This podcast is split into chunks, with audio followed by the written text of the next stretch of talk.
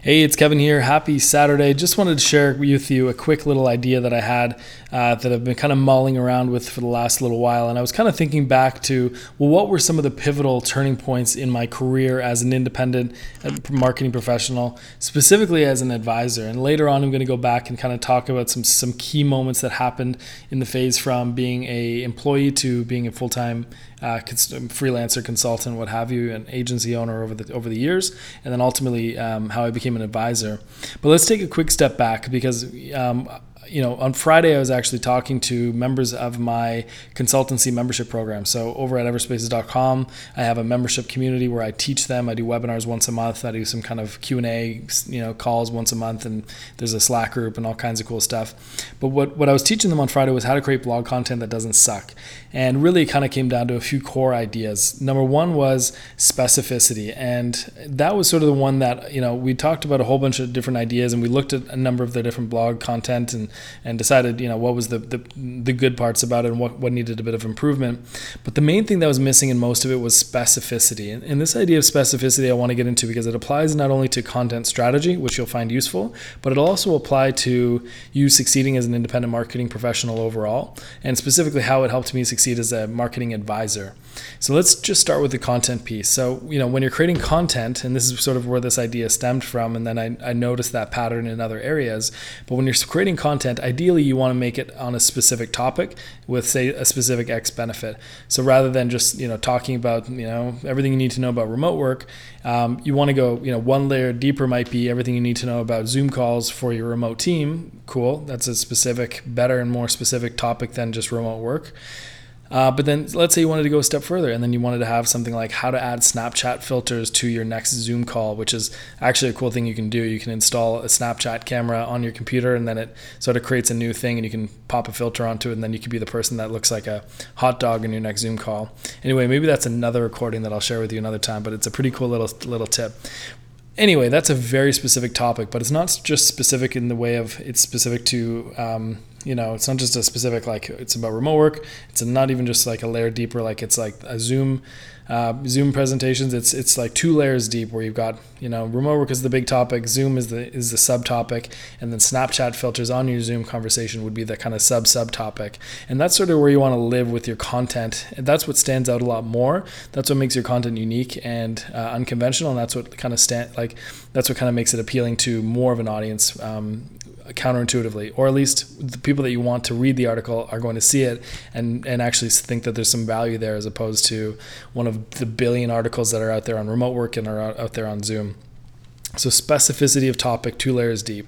The other the other thing you want to play with and keep in mind is having a very specific target market and spelling that out in the name and the title of your article.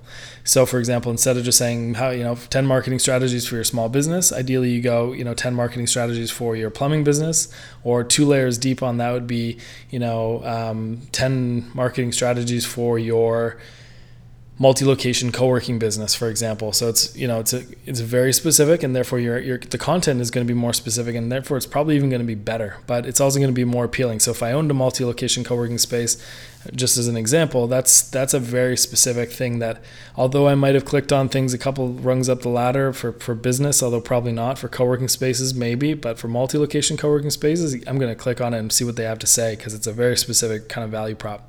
So that's the the, the target tar- the specific target market.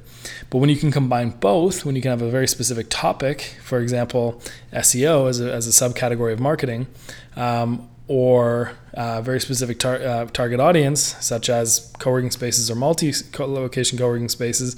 And when you go two layers deep and you can combine those together, then you have a really fascinating article that's going to appeal to what seems like a smaller group of people, but it's going to really appeal to them.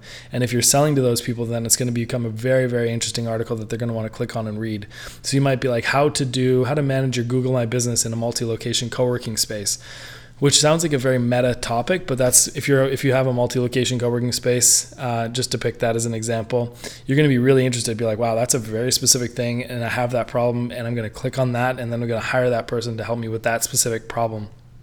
So that's a just in general when you're creating content, especially as a consultant, an advisor, freelancer, as a you know a knowledge worker, you want to try to go two layers deep And what that does is it helps your content cut through the noise and gets very specific. So that's kind of your, your goal. And what I realize is that it works the exact same way in marketing and advisory work. So when I first started out, I was a kind of a generalist. You know, I would do freelance work for anyone, and then I kind of had a job at some point, did some freelancing on the side. Started an agency, kind of worked for anyone. Then started doing some B two B work. Then started focusing on the co working industry, and and that's when sort of things took off.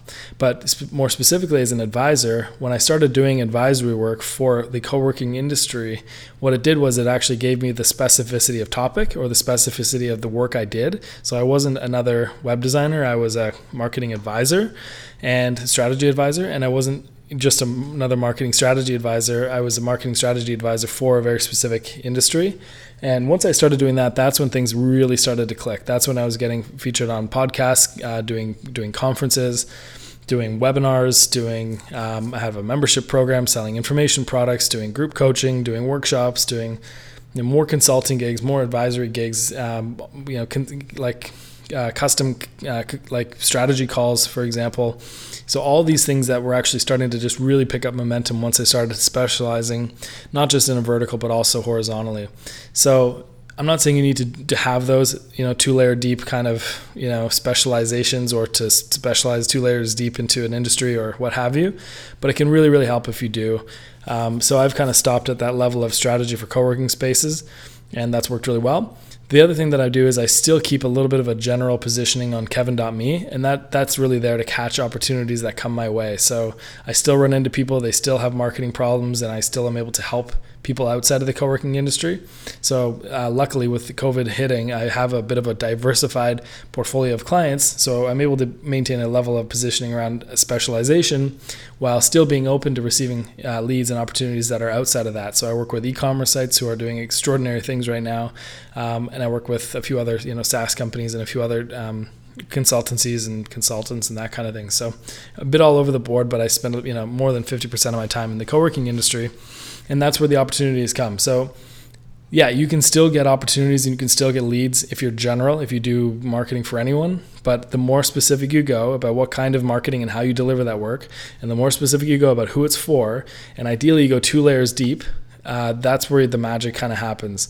So if you can kind of go one or two layers deep on either or both, ideally both of those two facets, not only is your consulting career going to be a lot more um, interesting, uh, it's going to be a lot more uh, you're going to have a lot more leads come through from your marketing as opposed to being a more generalist uh, generalist provider where a lot of it comes down to relationship building and relationship maintenance and that kind of thing so um, I like to play with a bit of both both worlds, but just my main takeaway is if you want to kind of succeed as an independent marketing professional, it's okay to have a broad positioning, maybe on a different website, but you ideally want to really go go double down on uh, specialization in one or both of those two things on how you deliver the, the information or how or who you do it for, and going that two layers deep is going to be the biggest thing. So I hope that helps. Uh, I'd love to hear your thoughts and comments. If you've got any questions, let me know. And as always, you can email advice at hey.com and I'll answer your questions either in Patreon on one of these uh, audio or just by email privately as well. Thanks for listening. Talk to you soon.